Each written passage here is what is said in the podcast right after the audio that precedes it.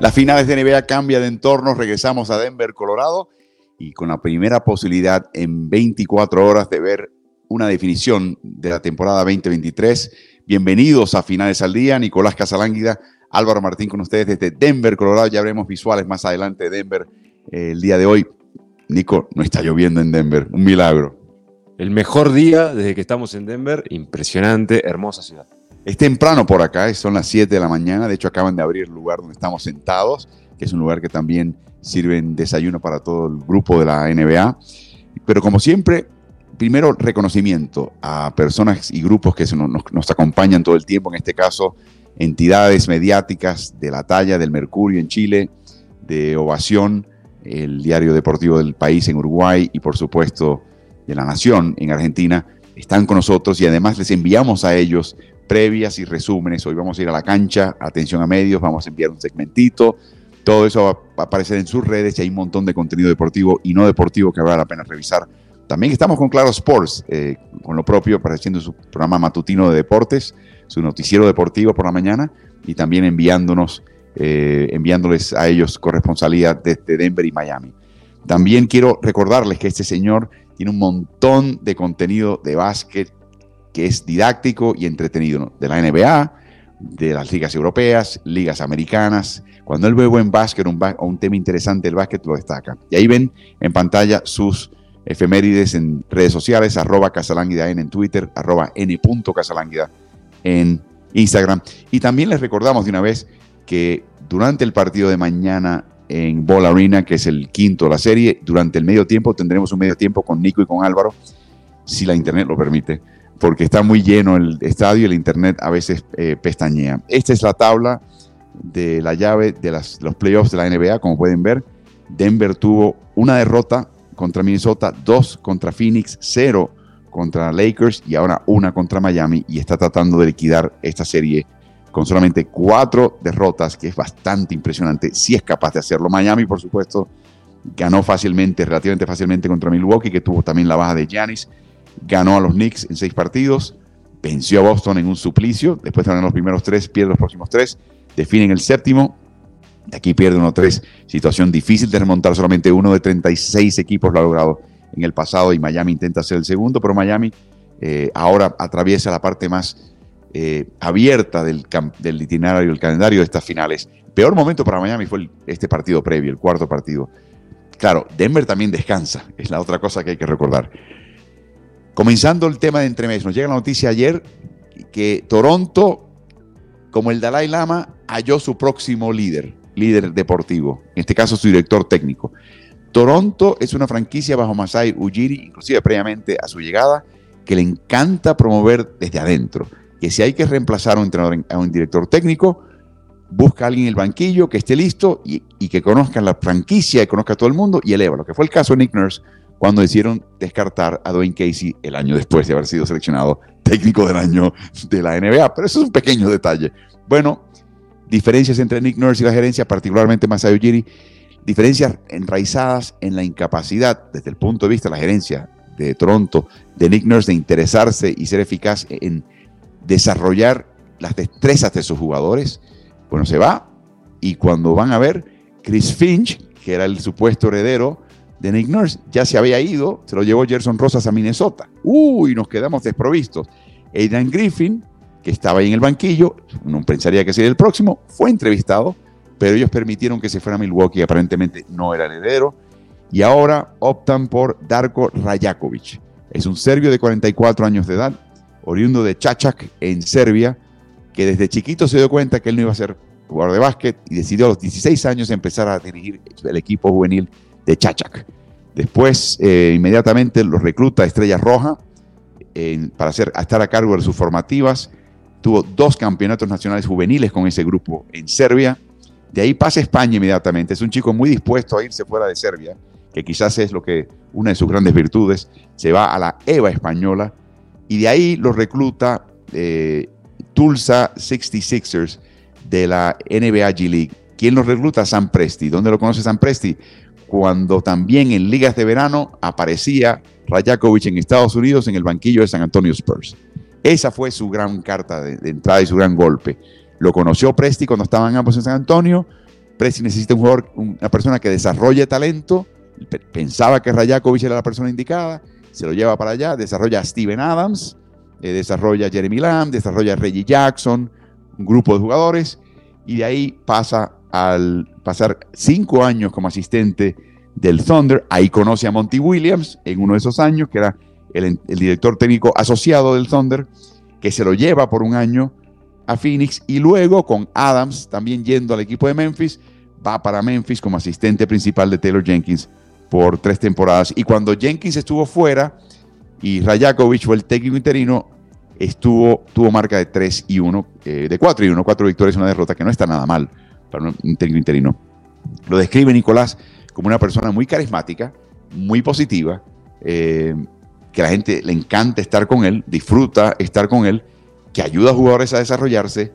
Y yo creo que sin conocerlo también, Masayo Ujiri escuchó esos, ese testimonio de tantas distintas personas que él habló para investigar el trasfondo de este chico. Vio que tenía talento basquetbolístico, se encargaba de la ofensiva de Memphis, por ejemplo. Jenkins se encargaba de la defensiva y optó por eh, contratar a un técnico no estadounidense, no canadiense para Toronto. Es un paso importante bueno, paso enorme para el serbio, otro serbio, dando la nota en la liga.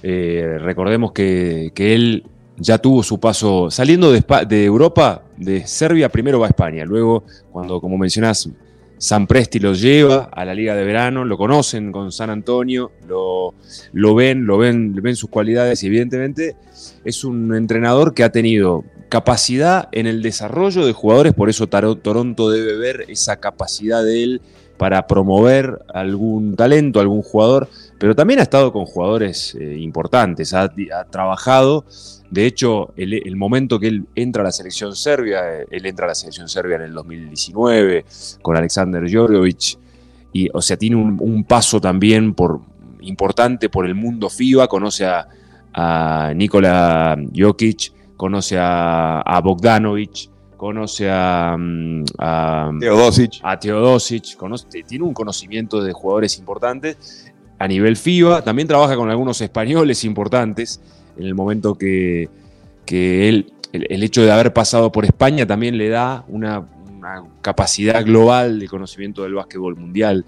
Y, Toronto como ciudad ya es una ciudad cosmopolita, es una ciudad que recibe gente de todo el mundo, está integrada la ciudad por ese tipo de, personalidades y, justamente la franquicia toma un riesgo, recordemos que es el segundo serbio en la última década, porque Igor Koskoskov, que fue el entrenador eh, de Phoenix Suns, entrenador serbio también, pero con muy marcada ascendencia americana, norteamericana. Eh, integró los, los Phoenix Suns, el segundo entrenador serbio que se incorpora a un equipo y realmente los serbios están dando, como siempre, ¿no? el básquetbol serbio dando sus, sus pasos. Pero bueno, Toronto también tuvo entre sus líneas eh, en, las, en, las entrevistas a ni nada, nada más ni nada menos que a Sergio Cariolo. Sergio Cariolo fue uno de los. Eh, y, a Jordi Fernández. Jordi Fernández, como español también. O sea que evidentemente Toronto está mirando el básquetbol FIBA para que su cuerpo de entrenadores o su, opción como entrenador principal sea un entrenador que tenga conocimiento del básquetbol mundial. Así que bueno, a, Darko con 44 años, qué buena edad, que le llega una gran oportunidad, con mucha energía, con mucha juventud, con mucho conocimiento, con experiencia en la liga, con paso por, por equipos. Ya habiendo dirigido, habiendo dirigido, porque eh, que, ella, que él haya dirigido esos cuatro o cinco partidos en pandemia, también es como una pequeña prueba que tuvo que sobreponerse y fue la segunda mejor marca del equipo en el año. O sea, eso, ese 5-1, esas cinco victorias y una derrota fue la segunda marca, mejor marca en el año. O sea que no es un, tiro eh, aislado el de Toronto, obviamente hay un gran estudio, el tema es Veremos cómo, cómo resuelve, cómo lleva un equipo que, siempre tiene pretensiones a esta nueva, con este nuevo desafío. Así que eh, me alegra a mí, en lo personal, me alegra mucho que entrenadores del mundo FIBA, que de, otros países, tengan la posibilidad en, Estados Unidos eh, y que ya varios entrenadores de, FIBA estén sonando. Eh, es una apertura que está teniendo la NBA que es muy grato de escuchar. Me imagino que te inspira y te alienta muchísimo personalmente, así que hay que meterte en la día de verano, Nico. Vamos a ver qué hacemos ahí. Ahora, vamos a separar el tema de su ascenso en dos partes. Vamos a colocar su origen eh, nacional a un lado para una segunda parte de la discusión. Vamos a hablar ahora estrictamente de la diferencia de moverte el banquillo del primer asistente o así, coordinador ofensivo en este caso a los 30 centímetros, las 12 pulgadas, el pie a un costado para ser director técnico. ¿Qué se requiere de él ahora que no se requería de él antes en Memphis, por ejemplo, ahora en, ahora en Toronto? El traje es más pesado. Por más que, que se pongan la misma vestimenta, estar en esos 30 centímetros de diferencia es bastante más pesado porque, primero porque hoy el entrenador de la NBA es un CEO. es un primer ejecutivo. Es un primer ejecutivo, es una persona, es un embajador eh, de la liga, eh, representando a, su organización con todo lo que eso conlleva, ¿no? De reuniones, de relaciones con agentes, relaciones con la prensa, relaciones con los países, la, la capacidad que tenga de convencer a los gerentes para ir para un lado o para otro en cuanto a la inclusión de los jugadores o no. Entonces pasa a, ser una, pasa a tener un lugar protagónico en la toma de decisiones eh, y, en el conocimiento del básquetbol global, como mencionábamos, es muy importante, pero también es muy importante el manejo, la capacidad de resolver y de manejar las cuestiones que están afuera de la cancha. Porque el entrenador adentro, de los entrenadores en la NBA tienen su staff enorme que eh, con especialistas, el especialista defensivo, el especialista ofensivo, el especialista de la técnica individual, el, encargado del scouting, el coordinador de videos. Son, es un grupo muy grande de gente que, toma determinaciones, pero el entrenador principal es el líder. El, como mencionaba, yo le decía al principio, el CEO, porque es el, como la, la persona encargada de tomar decisiones y que les, da, tiene que dar de comer a toda la gente que está alrededor, le da de comer en el sentido de que a todos les tiene que dar responsabilidades, a todos los, a todos los tiene que hacer sentir importantes. Y aparte, tiene que convencer al equipo de una línea, una línea que todavía él no construyó en la NBA. Que eso también es implantar la filosofía de un año para otro. Yo estoy convencido de que el conocimiento tiene, eh, seguro estoy convencido, de que el conocimiento del plano basquetbolístico lo tiene altísimo. El tema será ver cómo puede llevar a cabo todo lo que es extra basquetbolístico eh, para que la organización esté firme con él y dé pasos adelantados, dé pasos hacia adelante. Pueden observar las calles del domingo de Denver, Colorado, que están obviamente del downtown mucho más vacías el día de hoy. Eh, Rodrigo Varas López nos envía saludos. Pablo Rack, nuestro amigo Pablo Rack desde Uruguay, que tiene un excelente programa de, de radio y podcast. Germán Dagamenti desde Santa Fe, Argentina. Todos bienvenidos. Déjenos saber eh, de dónde están, ciudad, país, qué están haciendo, si están comiendo. Algunos, ah, mira, café con Magdalena, dice Sebastián Pérez Catalán. Eh, eh, no voy a decir capital del básquet porque este señor me va a pelear y me va a reñir inmediatamente. No, no, no, no. son la capital del básquet. Hay otras provincias que también se, que sienten celosas de eso, pero es verdad, Bahía es la capital del básquet. Como te digo, Fabián Fernando Fernández desde Sydney, Australia. Eh, mañana es festivo, así que este, está con nosotros todo el tiempo. Es noche ya en Asia, en Oceanía, Quincy, Massachusetts. Yacel, Guerrero, saludos para ti. Queda al sur de Boston. Eh, Arsenio, desde República Dominicana, con café y tostada. ¡Wow, Arsenio! Qué, suerte, qué envidia! ¡Qué envidia! No hemos, no hemos desayunado todavía. Pero bueno, envíenos preguntas Déjenos saber exactamente lo que están haciendo como Carlos Alberto Leal, que está en Cali, Colombia. Todo bienvenido siempre por acá y como pueden ver la producción eh, lo integra. Ahora viene el segundo tema. Un serbio. Uy, eso es casi tabú un poquito en la sociedad estadounidense, porque se piensa que jugadores, aquí está la lista de candidatos, que incluye a Kenny Atkinson, que es asistente, fue técnico de Brooklyn, asistente en Golden State, Escariolo, que fue asistente en, en el banquillo de Toronto, y me pregunto si un tema ahí de, que yo creo que Escariolo era el número uno en este plan, la impresión que me da desde afuera, y al, trancarse el dominó con él, quizás optaron por Darko. Jordi, que de nuevo vuelve a sonar, eh, un chico que, que está con Sacramento ahora, que es la mano derecha de Mike Brown, técnico del año, y que cada vez más su nombre empieza a circular, es muy importante, que empezó también el G-League con el equipo de Canton Charge de la franquicia de Cleveland. Charles Lee es asistente principal en Milwaukee, lo era bajo el técnico eh, Mike Budenholzer y Kevin Young, que es la mano derecha de Monty Williams, que al llegar ahora, Frank Vogel insistió, tanto Devin Booker particularmente como la franquicia, que tenía que quedarse Kevin Young. Así que estamos hablando de técnicos y jóvenes que tienen calibre, ¿no? Pero mi pregunta es, siempre está el tabú este de que no, si no eres estadounidense no vas a conocer la cultura, particularmente la cultura afroestadounidense porque no te criaste con ella. Tuvimos una conversación de eso anoche. Es importantísimo conocerla y conocerla, pero a fondo, o sea, entenderla como si fuera la tuya, porque e, ese es el medio en el que estás, eh, estás trabajando y que no es tan fácil ser, no ser estadounidense y no criarse y tener esa exposición y, cómo se hacen las cosas en los Estados Unidos. Y yo creo que obviamente el caso de Darko y Igor y, los demás ya habían, tenían años, como mencionabas, ya se habían integrado, ya los habían visto, los conocían. Pero es curioso que es Toronto el que da esta oportunidad. Que en Toronto, ciudad cosmopolita, esto es el pan de cada día.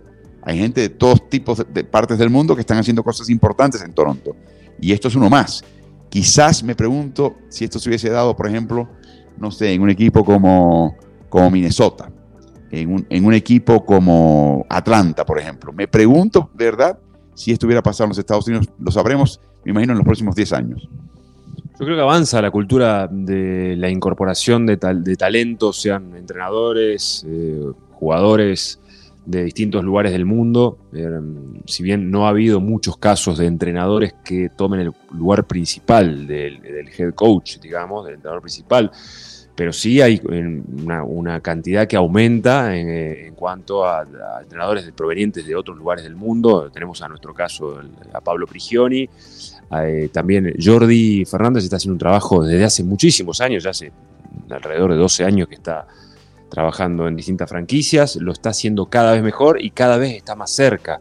La NBA tiene esto de la que es una corporación que brinda oportunidades a la gente que viene desarrollándose hace un tiempo y lo que decimos, lo que mencionás en el tema cultural es muy importante, el reconocer la idiosincrasia del lugar, de cómo es la cultura de basquetbolística interna del mundo de la NBA es fundamental eh, pero el conocimiento del, juego, el conocimiento global de básquetbol cobra cada vez más importante, hay, importancia, perdón, y, vemos que, se le da lugar a aquellos que tienen talento, los jugadores internacionales cada vez se incorporan más y por, y por eso también los entrenadores internacionales tienen en la liga un lugar cada vez más importante, o al menos no se los deja de ver como una oportunidad para desarrollar sus franquicias, porque lo, hablábamos en el caso de Ojen Stojakovic, un amigo también personal que está serbio en el cuerpo técnico de Denver, de ya nueve años, inclusive un año antes de que entre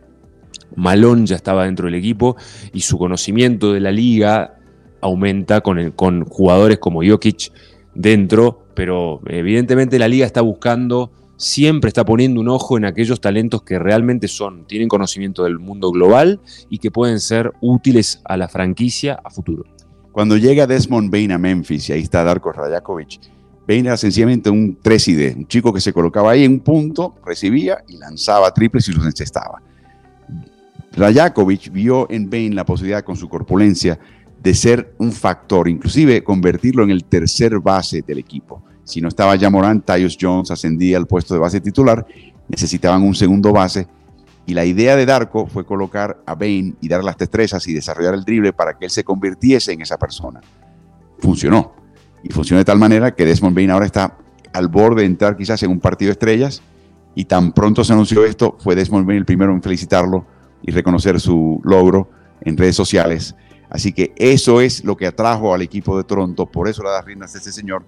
Y lo único que podemos hacer es desearle muchísimo éxito y suerte a él, como a todos, pero en el caso del particular, porque si le va bien, por supuesto, la idea de, no tener que pasar por un periodo de probatoria, la idea de que cualquier técnico, siempre y cuando tenga talento, Becky Hammond, por ejemplo, que también estuvo en la lista inicial de este equipo de Toronto, no importa dónde vengas, si sabes lo que estás haciendo, vamos, al ruedo. Así que veremos qué pasa en el caso de él eh, y de esta manera concluimos esta sección de Entre Meses.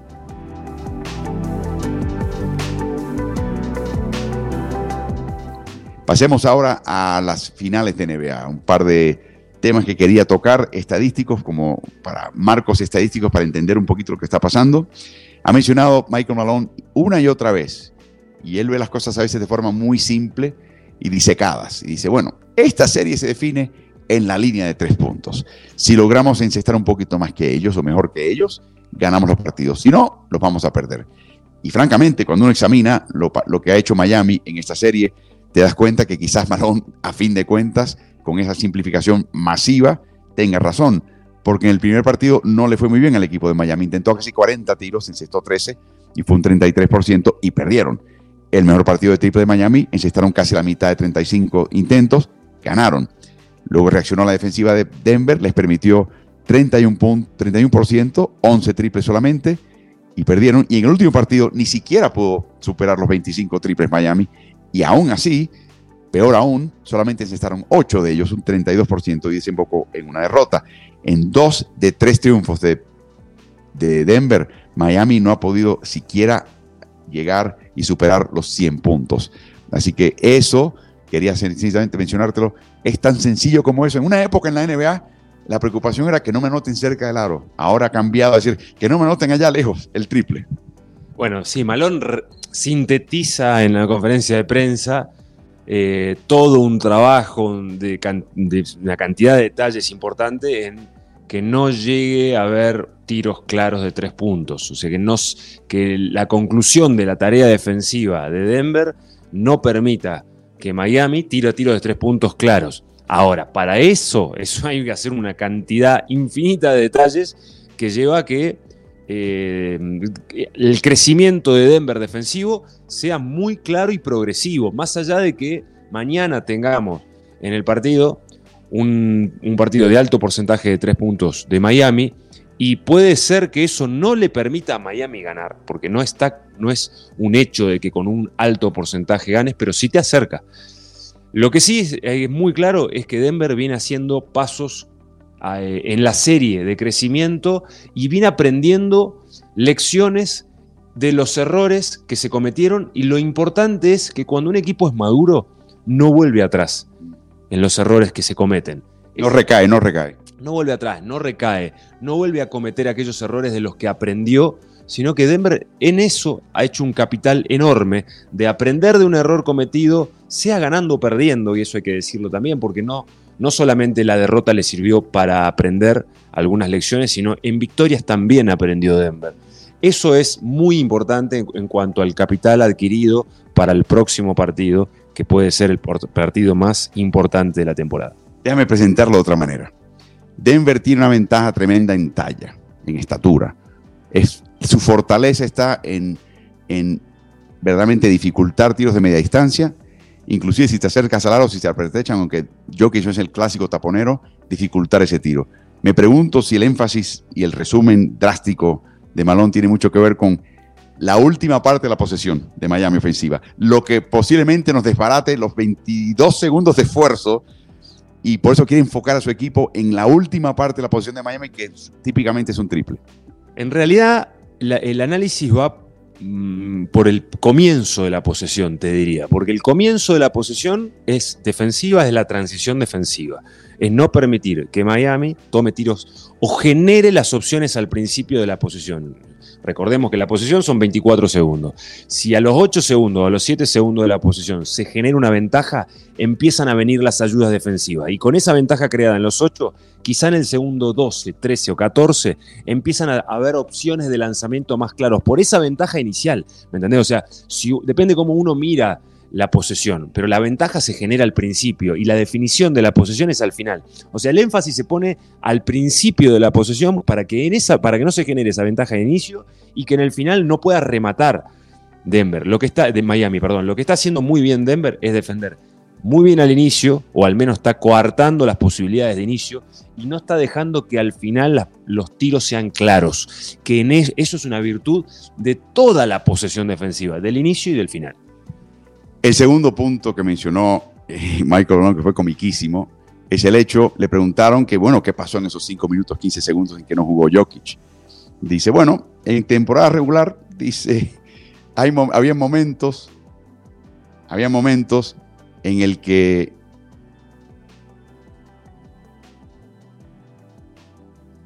había momentos, decía, que, y hacía el gesto así, decía, que tienes que taparte un poquito la vista. Cuando sacabas a Jokic, la cosa iba al garete y no sabíamos exactamente a dónde pasaba. Dice, pero claro, hay un cambio importante, dice. El cambio importante es que vamos a recortar la rotación, que ya no tenemos que desarrollar a este jovencito, darle rodaje a este otro que no ha jugado en tres partidos. No, no, aquí tenemos el núcleo y obviamente los que juegan son gente de mayor calidad. Y tenemos una gráfica que habla elocuentemente de eso, la comparación del el saldo en el marcador para el equipo de Denver en temporada regular cuando estuvo fuera Jokic. Permitieron 367 puntos más que los que anotaron. O sea, una bestialidad en 82 partidos, saquen la cuenta, ¿no? Estamos hablando ahí de 4 o 5 puntos por partido de promedio. Y en finales, curiosamente, cuando no ha estado en cancha Jokic, le ha sacado 13 puntos de ventaja a Denver al equipo de Miami, que para, Denver es un triunfo extraordinario.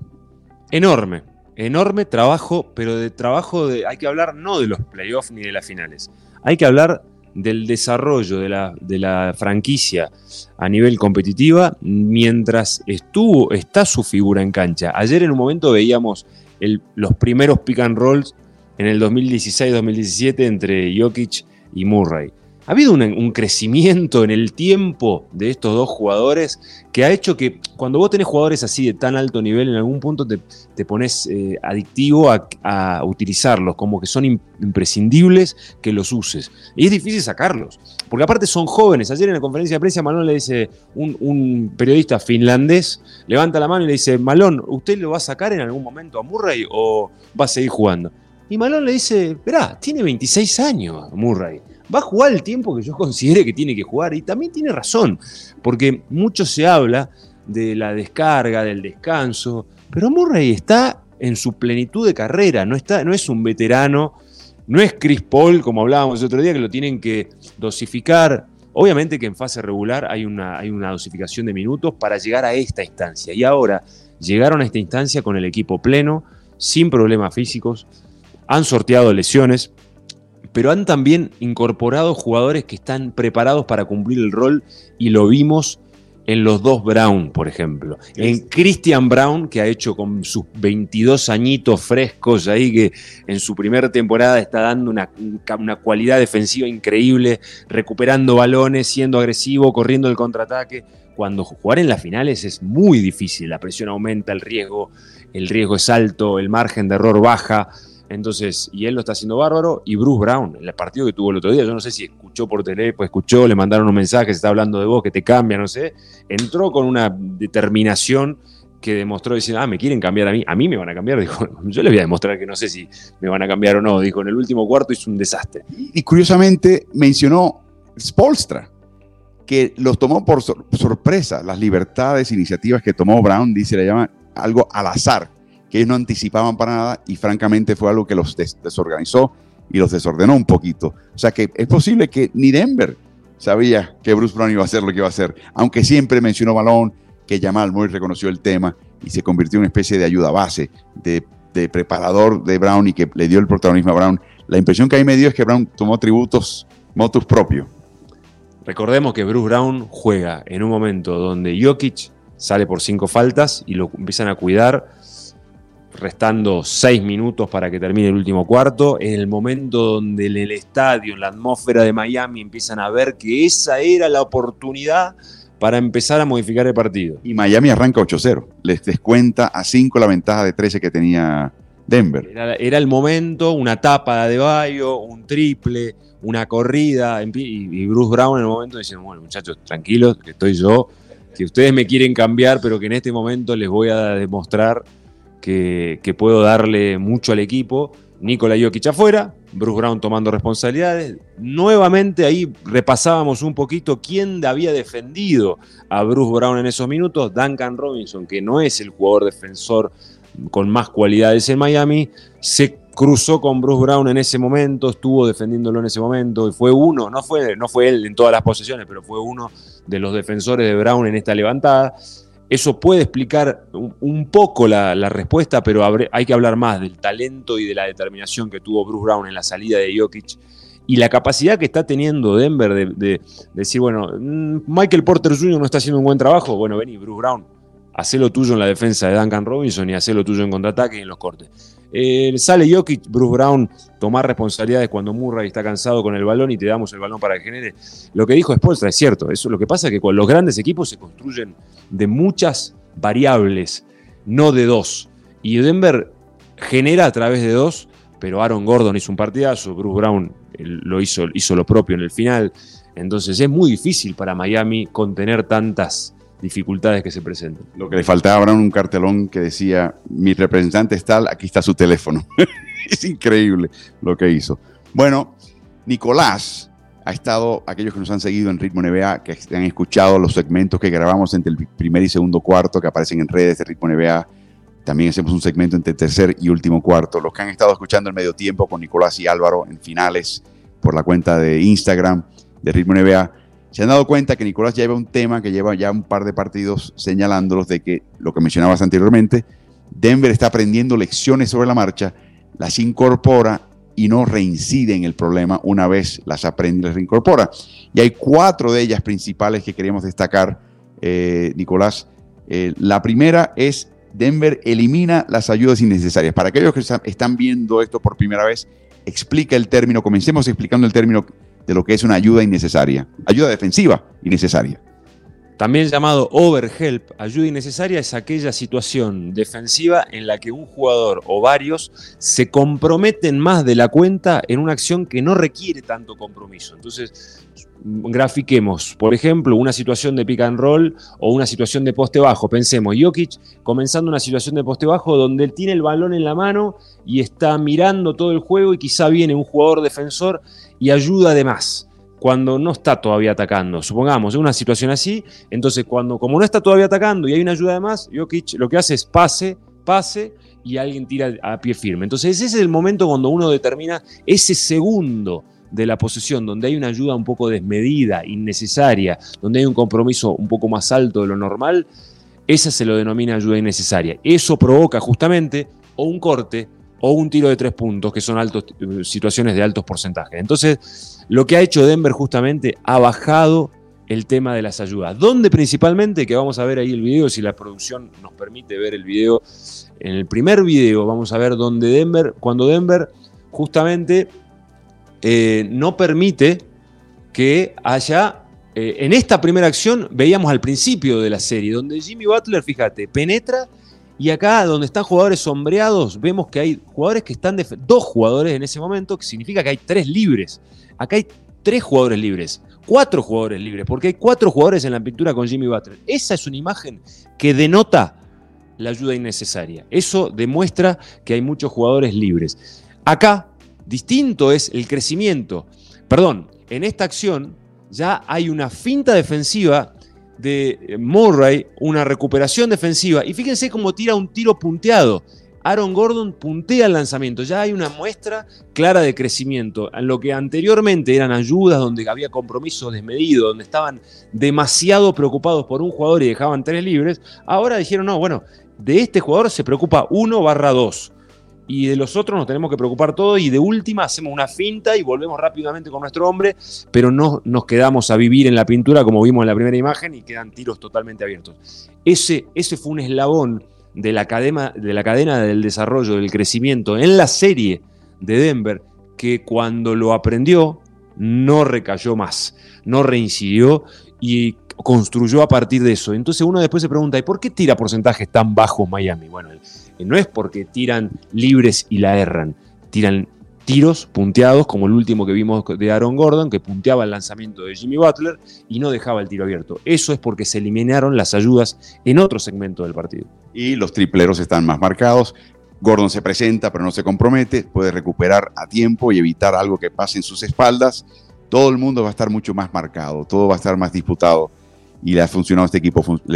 el error se dio en el segundo partido, corregido en el tercero, corregido en el cuarto. O sea, vamos a ver qué pasa ahora en el quinto, pero este es el tema. El segundo tema, por supuesto, es que Denver mejoró su defensa de paredes marque, bloqueo y continuación, también conocido en inglés como el pick and roll.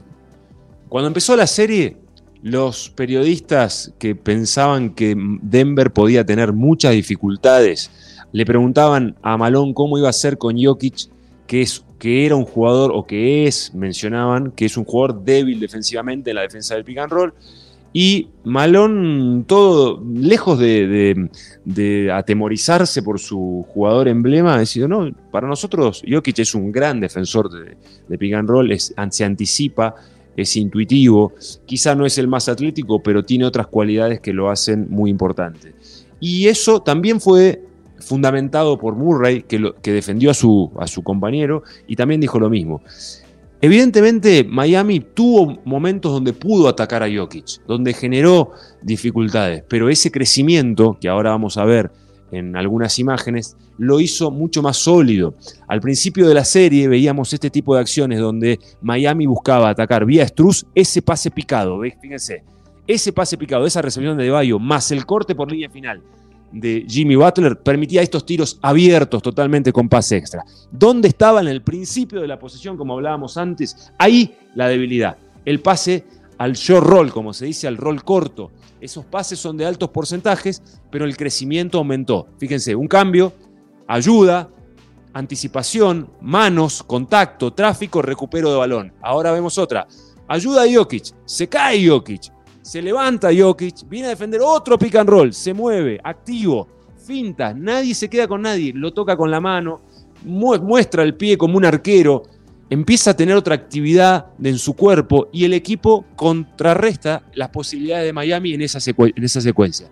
Ese es un otro punto de crecimiento de Denver, la defensa de, como decís vos, la pared y el desmarque, la defensa del pick and roll o del bloqueo directo, ha sido también otro punto vital para el crecimiento de la defensa de Denver.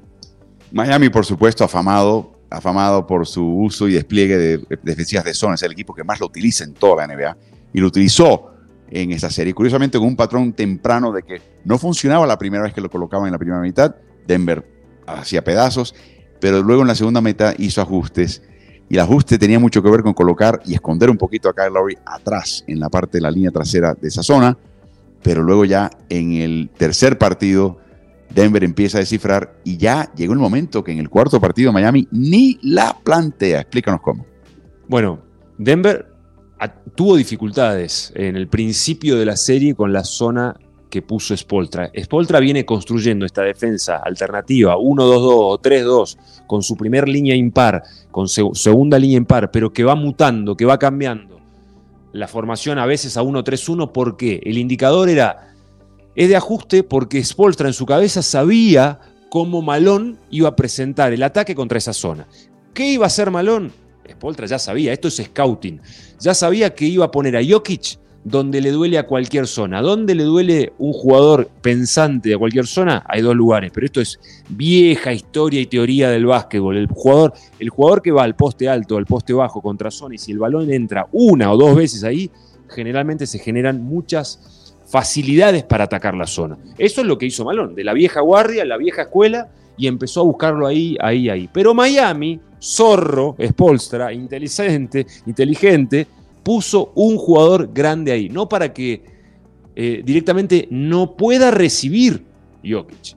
Entonces directamente puso a Jimmy Butler, a Haysmith, a alguien grande y jugaba físico, contacto, para que Jimmy Butler no pueda ir al poste alto. Entonces ahora vamos a ver cómo al principio de la, de la serie Denver tuvo dificultades para atacar a la zona y fíjense cómo Jokic iba directamente a donde estamos diciendo, intentando jugar físico ahí con Vincent y todo el equipo negándole esa posibilidad.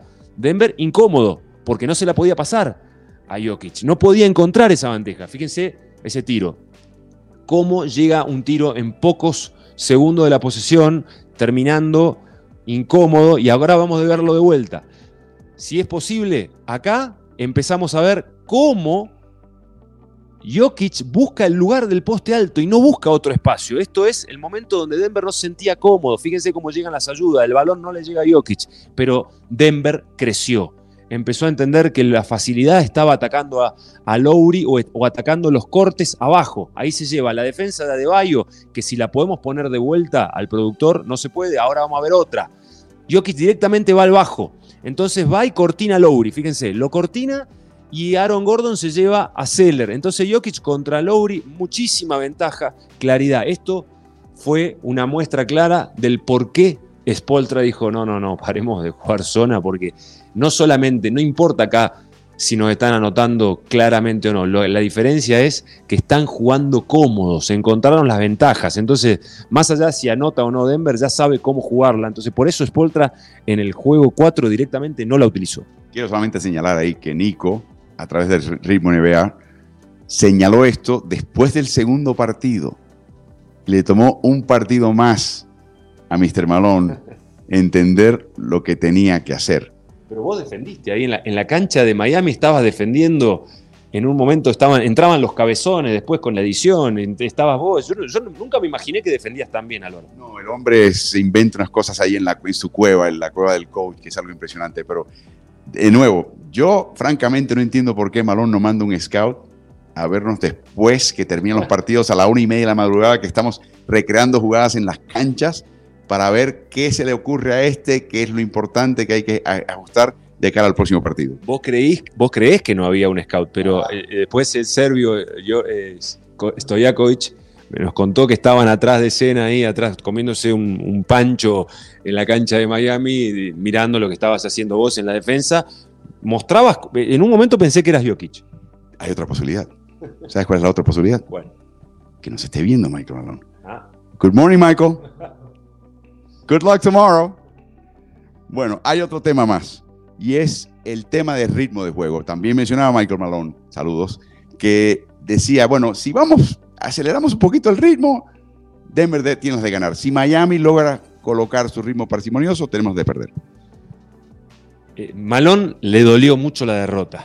El momento en el que juegan el partido 2 y pierden, eh, Malón salió a la conferencia diciendo acá nosotros tenemos que cambiar algo porque ellos están jugando lento, nos hacen jugar lento con la zona, nos hacen jugar lento con nuestra transición.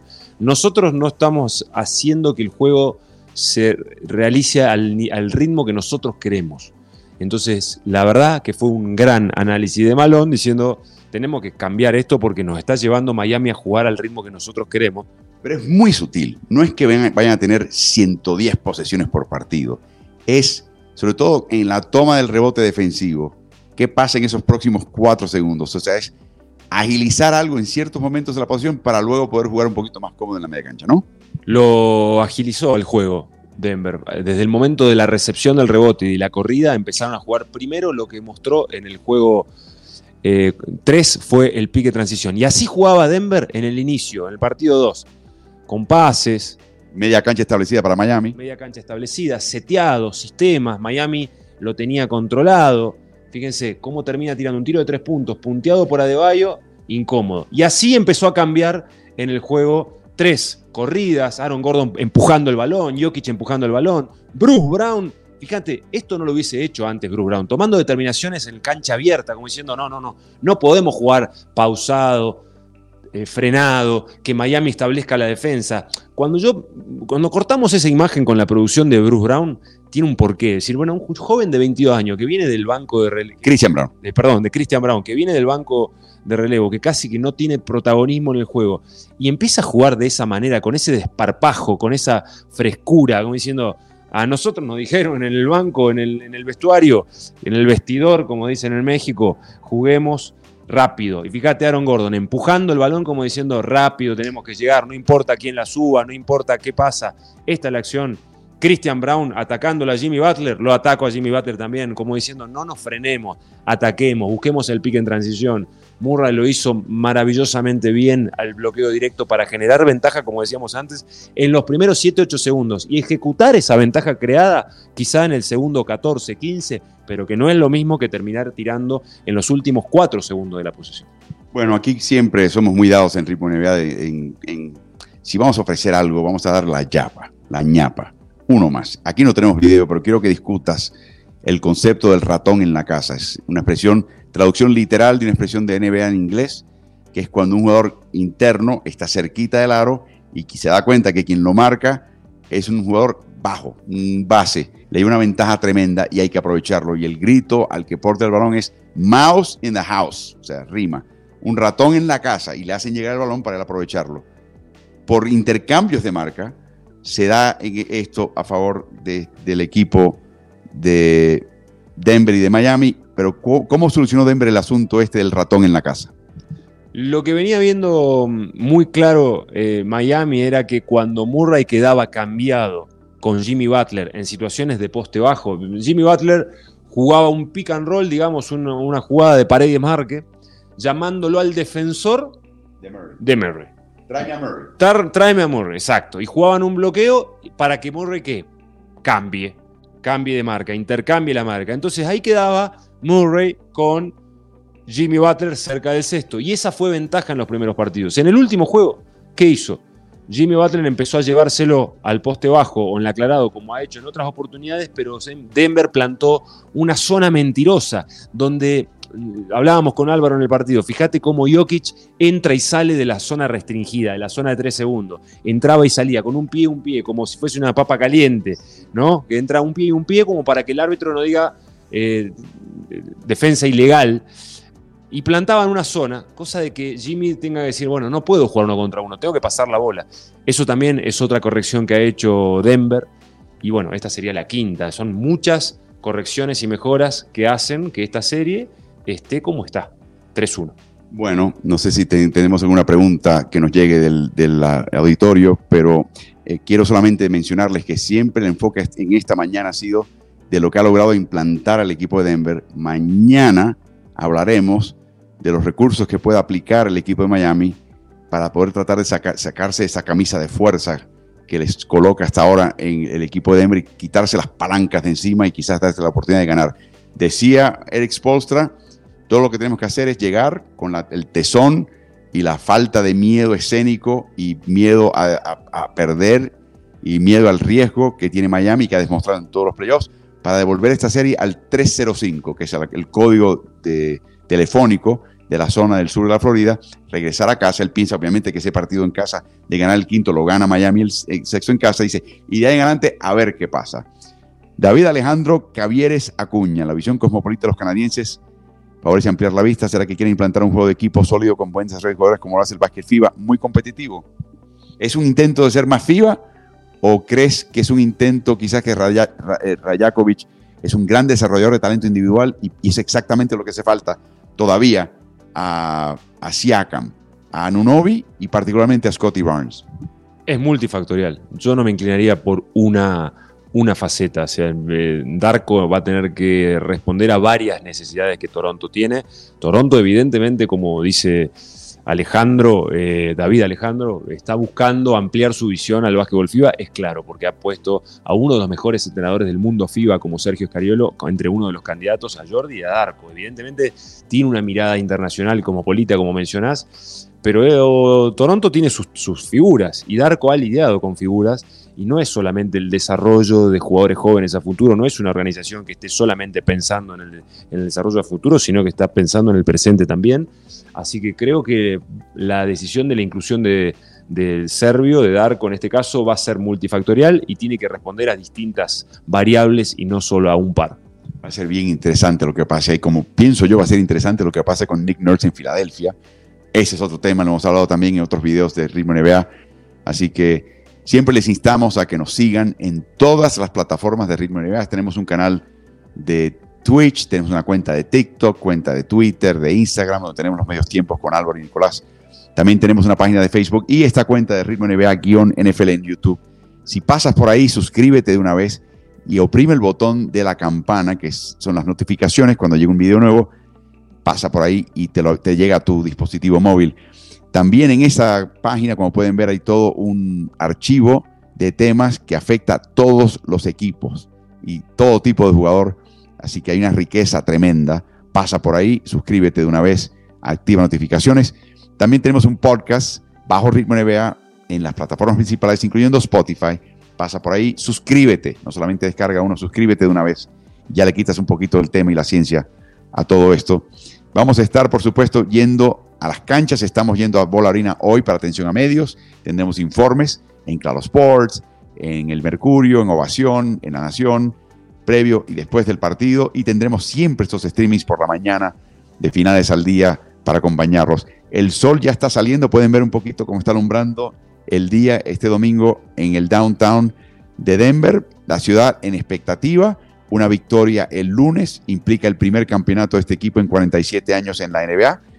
Los Nuggets llegaron en la ABA, previo a ingresar a la NBA, a, llegar a una final, pero venció esa final el equipo de los New York Nets con un tal Dr. J, Julius Irving, que era la estrella, y de esa manera se quedaron cortos. Pero esta es la oportunidad grande de la ciudad. Se nota que esta ciudad está lista para celebrar porque todo el mundo sabe de los Nuggets. Esta es una zona de Estados Unidos muy de fútbol americano. Los Broncos en la NFL dominan el panorama. Pero hay que ver, y lo, viví un poquito en el 2019 en Toronto, país de hockey sobre hielo, ¿no? Como se están dando cuenta de que acá tienen algo especial. Y que no solamente este equipo puede ganar el campeonato, quizás tan temprano como el lunes, pero podría estar regresando a lo profundo los playoffs y ganar hasta múltiples campeonatos. Y eso le da al básquet en Denver una perspectiva distinta. Un, entusiasmo general en Colorado por su equipo inmenso. Es algo histórico, la gente está muy comprometida, la atmósfera que se vive en la, en la calle, toda la gente vestida de Denver, con la ropa de Denver, eh, esperando el momento del partido, viviendo las situaciones, muy distinto a lo que vimos en Miami. La atmósfera era distinta. También hay que, hay que hablar de cuando un equipo logra campeonatos, ya el entusiasmo este desmedido o la intención de ganar disminuye un poco. Eh, obviamente que unos, eh, los equipos que ganan quieren volver a ganar, pero acá hay algo distinto, hay como una, euforia, una, una, efervescencia momentánea por el logro que se transmite en la calle. Anoche fuimos a cenar y veíamos las familias con los niños vestidos con la ropa de Denver, se nota de que hay una, espera muy importante, así que esperemos que, sea un gran juego el de mañana lindo sol en el downtown. Pueden ver eh, ahí las, redes de Nicolás Casalánguida en Twitter y en Facebook, en Instagram. Síganlo en ambos casos. Hay mucho material que les va a interesar y van a seguir los pasos de Nicolás.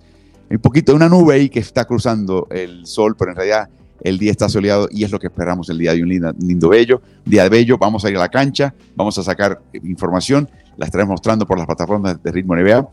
Y para terminar, estamos ya listos a comenzar y arrancar y alargar la preparación para el quinto partido de esta serie.